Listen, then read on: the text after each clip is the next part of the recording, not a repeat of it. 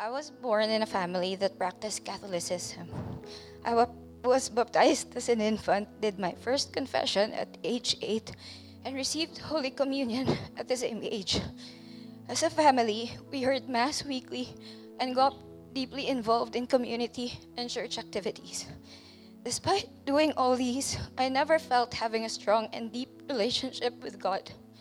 I did everything out of fear fear from getting reprimanded by my parents, fear of getting judged by other members of the community, and most of all, fear of going to hell for not doing good.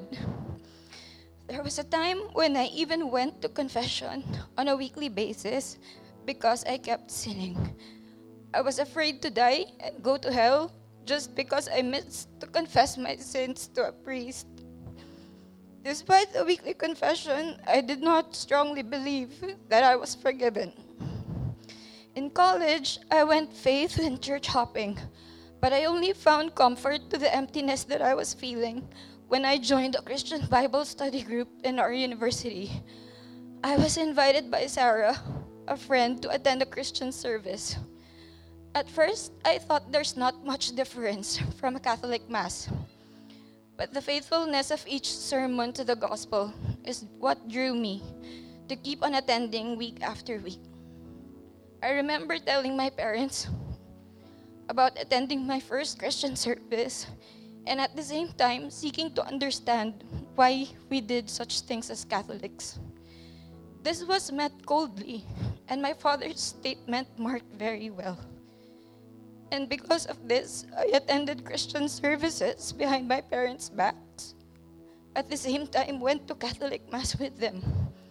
I felt like a two-timing lover who wanted the best of both options. But that eventually stopped. My thirst for answers still has not been satiated.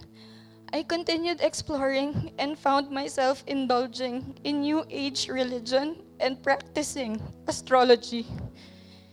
To make the long story short, I further lost my way in finding the truth.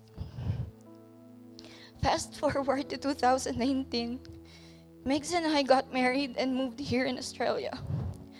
My Christian aunt once told me, which to my surprise, Riley also repeated last week while he was praying for me. It's no accident that God brought you to Australia when you could have studied in the US. It is also no accident that God allowed you to stay with David and Karina, who led you to this church, Sovereign Grace. It was when we were going through Ephesians 6 when I felt a strong kick in my gut that I was doing everything wrong. It was as if an ice cold bucket of water was splashed to clean the dirt off my face that allowed me to open my eyes to see the only truth that undeserving and unworthy as I am, Jesus died on the cross for me and has saved me completely from eternal damnation. My salvation is not a result of my good works, but because of His grace through